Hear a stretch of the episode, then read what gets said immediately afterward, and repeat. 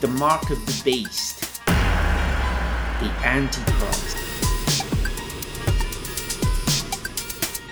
the lake of fire, the second death.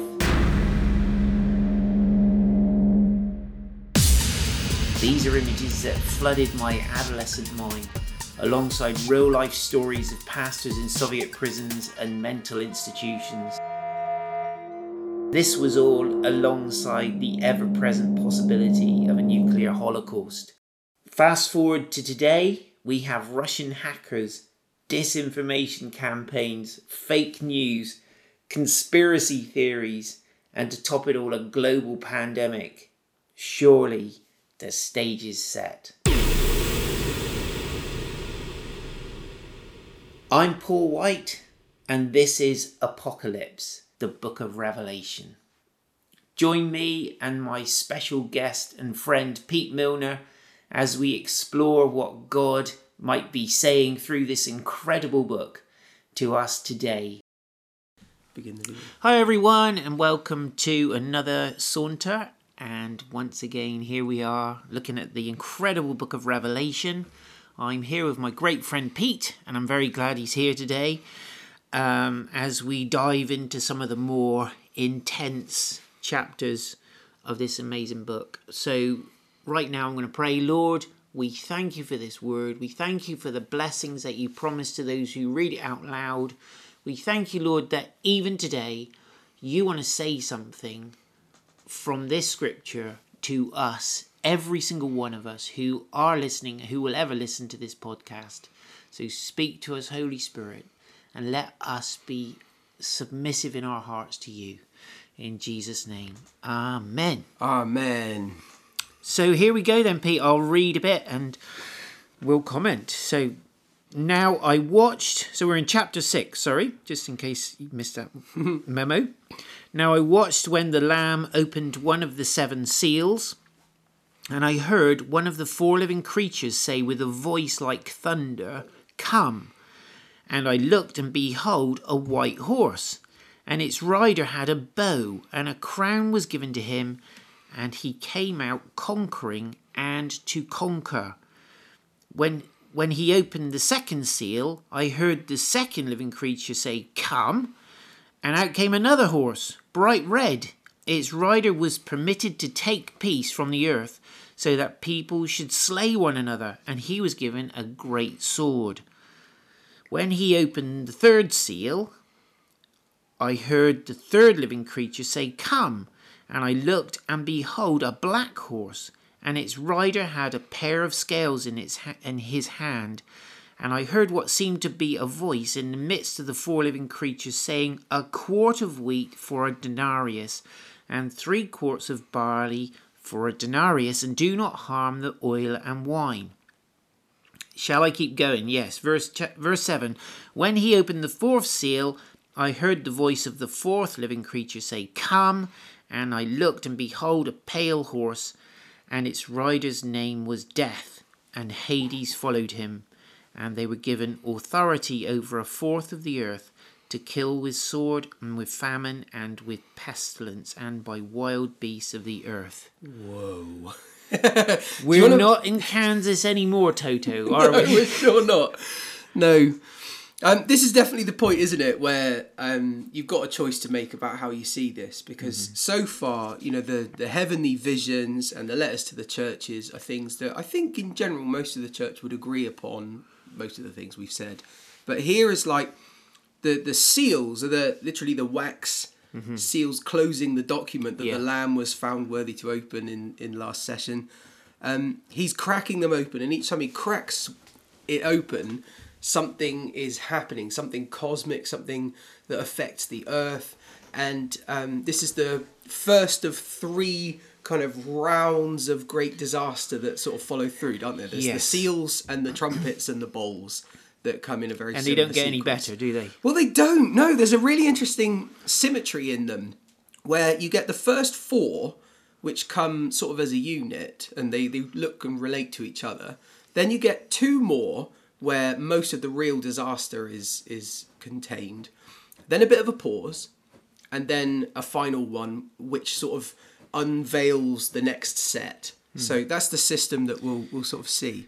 Yeah. But what do you think about these four horsemen of the apocalypse? I mean, have you heard it? What I what mean, do people yeah, say the about them? riders of the apocalypse. I mean, it's it's become a common, like commonly used expression, hasn't Yeah, it? yeah. It's become part of our kind of our cultural mythology, I guess. Mm. And and they're imagined as sort of riding in. Yeah. And when they ride, they are the harbingers of the doom of the world, aren't they? They're the sort of announcing the end of all things, and that's a, a, a thing that the church has kind of used to think about them for a lot of centuries. You know, it's, that's an old belief for us. Yeah. I mean, so the first one comes, and there's possibly some kind of. Well, I'm sure there are lots of um, suggestions as to the identity of the rider. Mm-hmm. Um, and one of the notable things is he has a crown, Yep. uh, but it's given to him, and he came out conquering. And I think one of the things that I noticed, Pete, in this is constantly there's this kind of form of words where it says, "and it was given to them," or "he was permitted." Yes. its rider was, uh, you know, and it's like whatever's going on here. Mm-hmm. This isn't just a a course of events of No. history that's taken place. It's all known about Yes. by the lamb as he breaks these seals open and the givenness is to do with like delegated permission from god presumably to conduct this judgment on the earth Yeah, I I'm, I agree, and I think that that's part of a lot of people's kind of main theological beliefs, or their sort of need to sort of start at the beginning with with God and theology, is to start with God's sovereignty. Yeah. and that is the picture we're seeing, isn't it? This mm-hmm. is a heavenly directive which then unfolds on the earth. Yeah. and it is by its very nature. Conquest, bloodletting, disaster, you know, star striking. It's all horrendous. Yeah. And it's it's in a way it's an answer to a theological problem, which is if God is so sovereign, then why doesn't he do something about COVID or Wow. Ukraine or something? You know, it's the the persistent question that always vexes Yeah. us. If he's great, then why isn't he doing something? And if he can't do anything, then is he really so great? Yes. That's the tension, isn't it? But what we're seeing here is the Lamb is undoubtedly great and worthy, and he's cracking open these things to um, sort of show an, a new reality in a way. And these four horsemen are sort of clattering in, they're galloping in, bringing these um, sort of great disasters. And you can see that they are thematic, aren't they? They are not just arbitrary. We're talking about justice, that's what the scales are. We're talking about conquest and war, aren't we? We're talking about abstract concepts that, that are realised in our everyday experience, aren't they? Hmm. And my kind of reading of it is that these are either fixed future realities that we're going to recognize when we get there Yeah. and we'll get to feel ever so smug about like oh look there it is There it is. i knew it Hail Rider.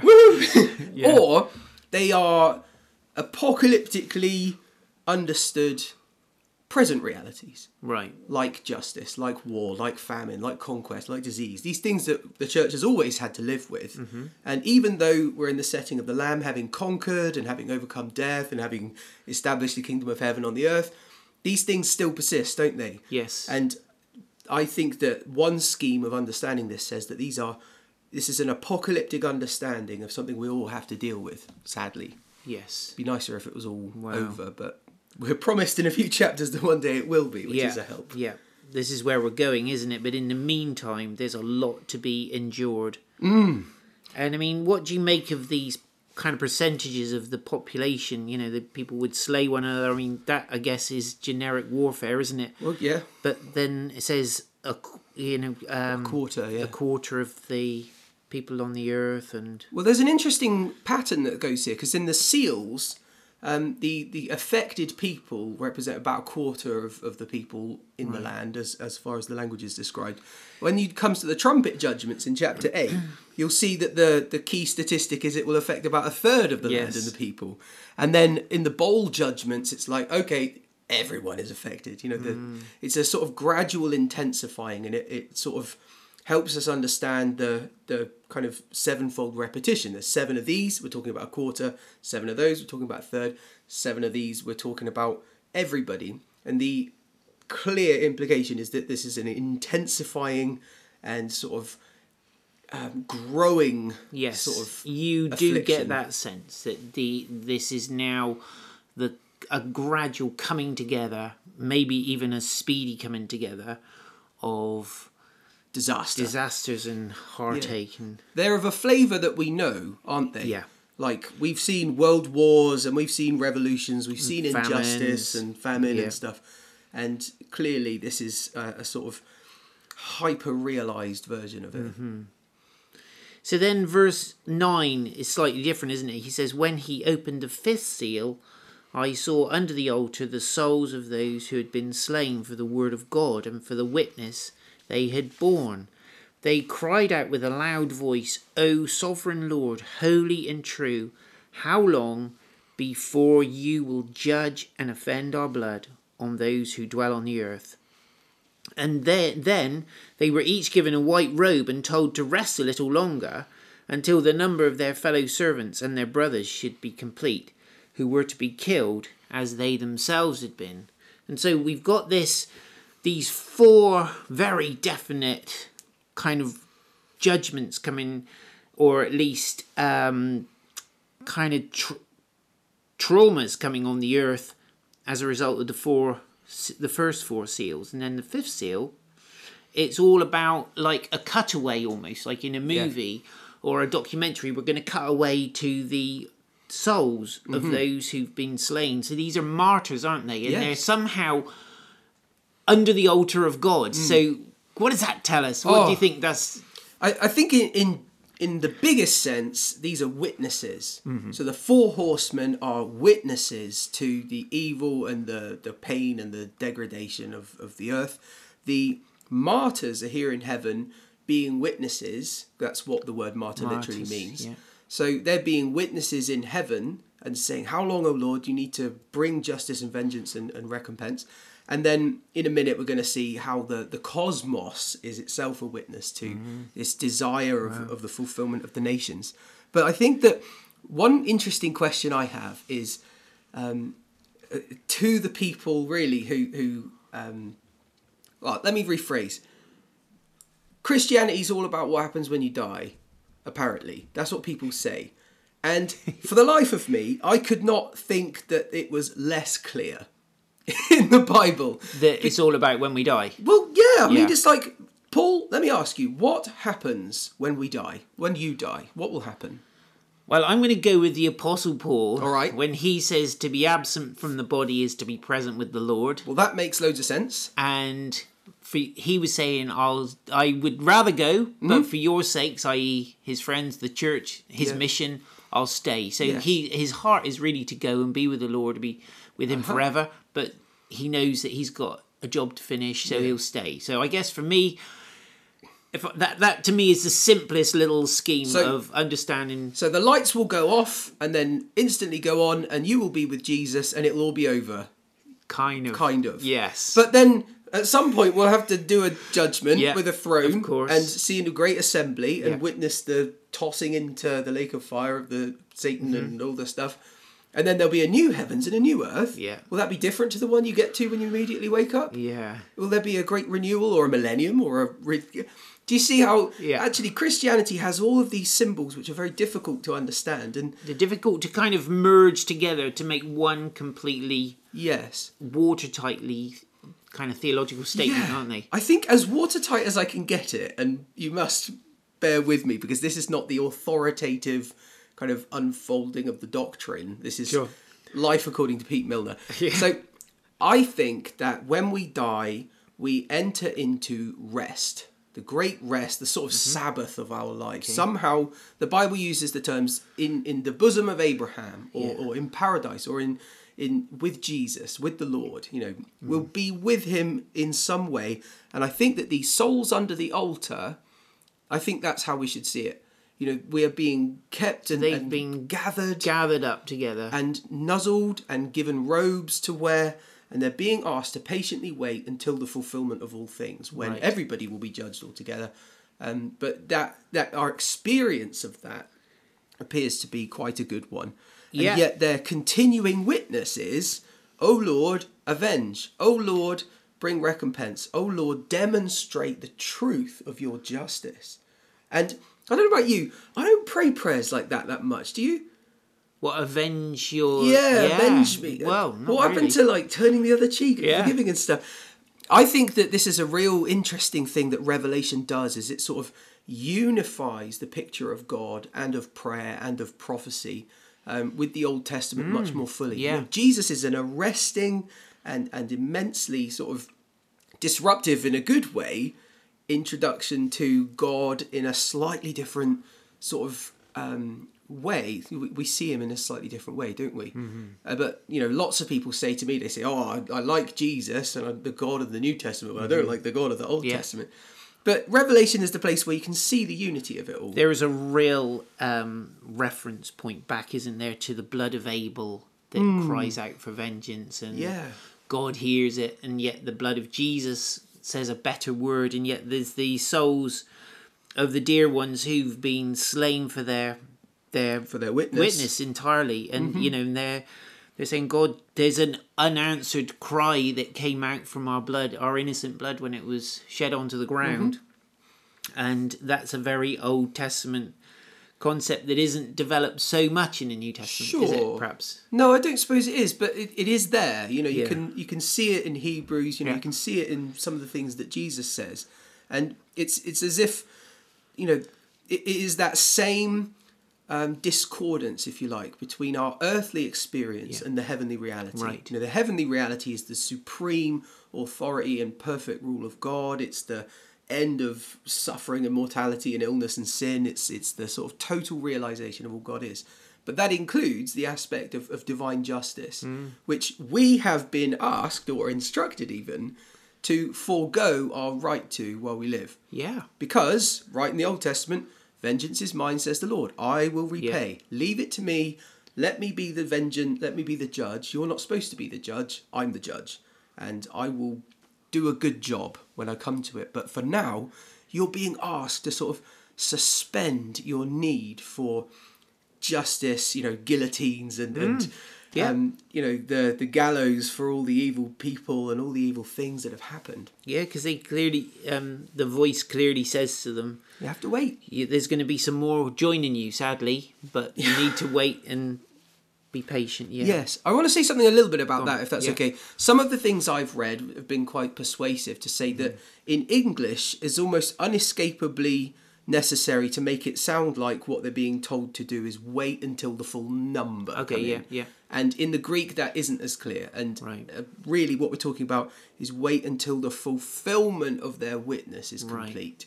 So I don't think it's right for us to get into like a preordained kind of figure of, of how Oh, many yeah. elect No, are going to get in. yeah. We're not really talking about Yeah. that. We're talking about the fullness of their witness having achieved in everything. reaching the fullness of the measure of the stature of Christ. Yeah. Yeah, that one. yeah, that's the kind of thing.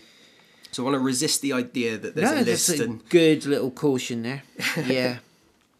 so verse twelve then it says, "When he opened the sixth seal, I looked, and behold, there was a great earthquake, and the sun became black as sackcloth, and the moon became like blood, and the stars of the sky fell to the earth, as the fig tree sheds its winter fruit when shaken by a gale."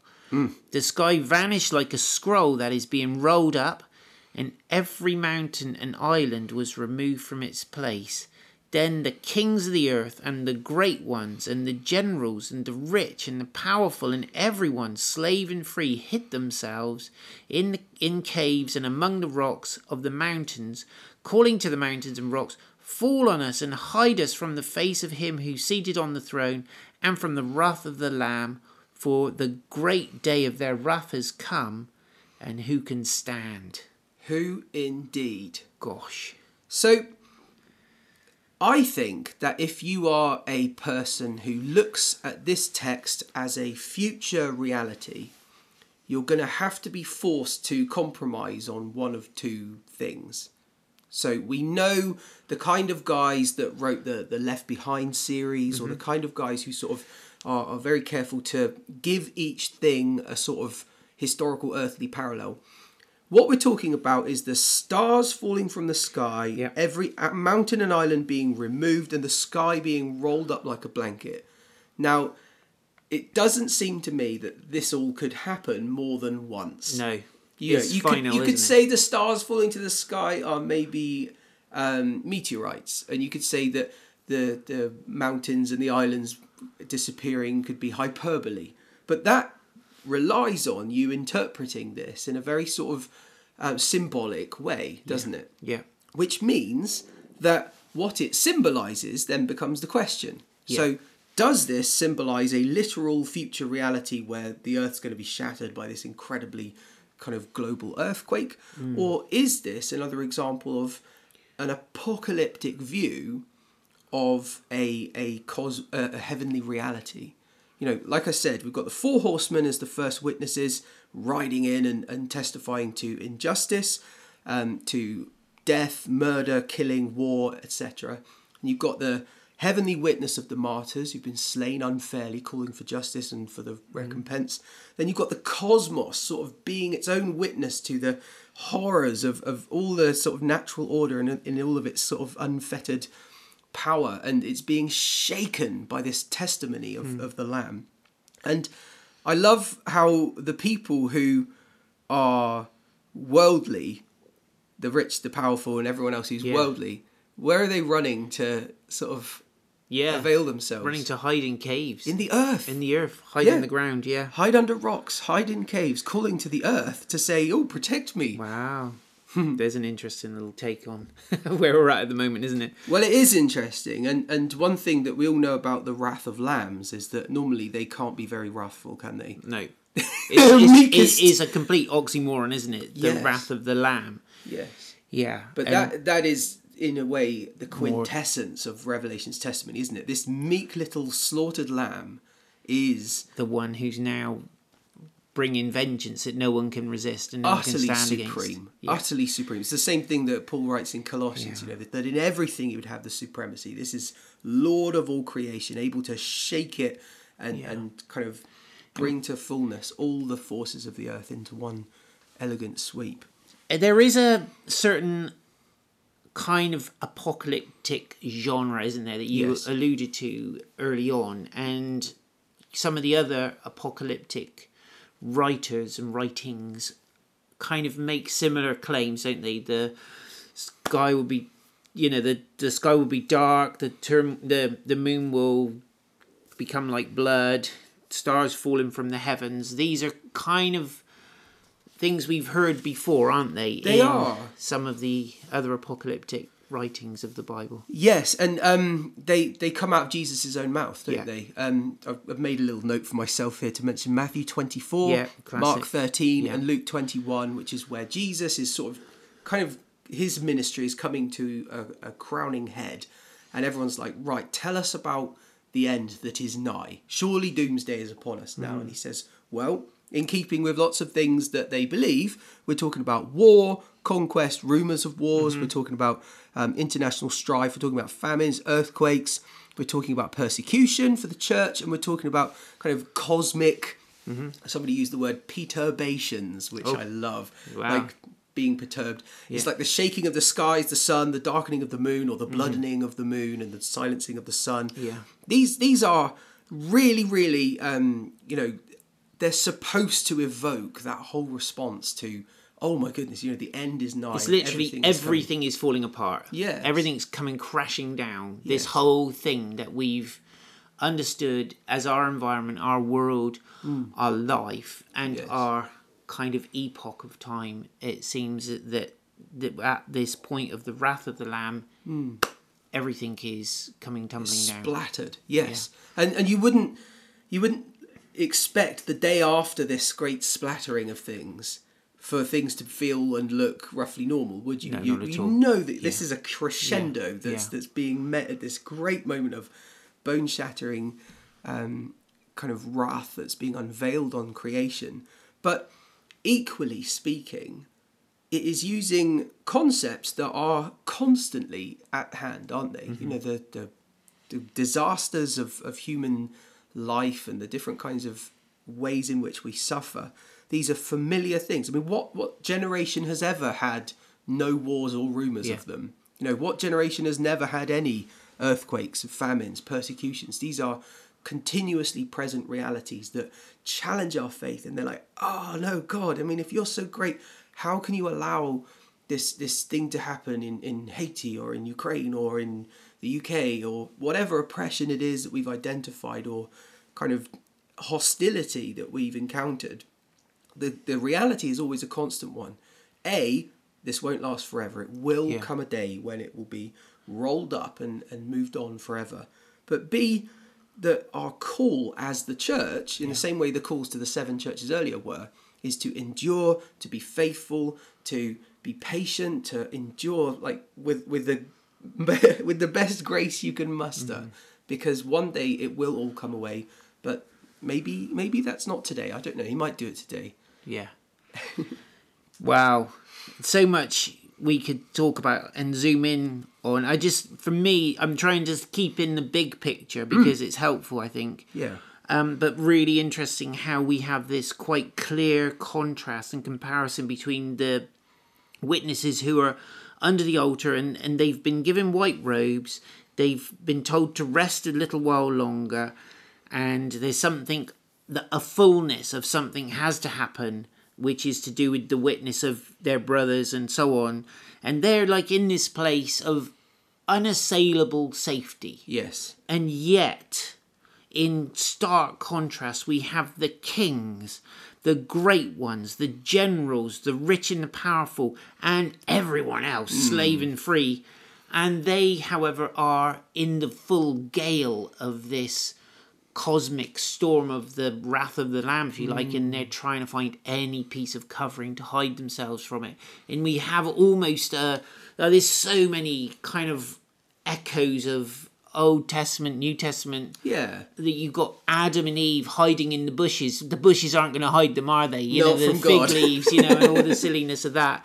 That, but here we have these people who first listed are the movers and shakers and the great people, the influential, the Hmm. influencers and leaders, and yet they're all they're kind of in the same level as the slaves, just Yes. trying to find something to cover Suffering is the great equalizer, isn't Yeah. it? You can't buy your way me. out of it. You Yeah. can't lengthen your life longer than a lifetime, and um, we're all at the mercy of these um, these great realities, which are horrifying, and yet still part of and underneath the sovereignty of God. Mm-hmm. You know, this is the same God who loves us and gave His own life up to save us. The same Lamb is the one who is at the at the crest of all of this, isn't it? Seated above it, mm-hmm. working through it.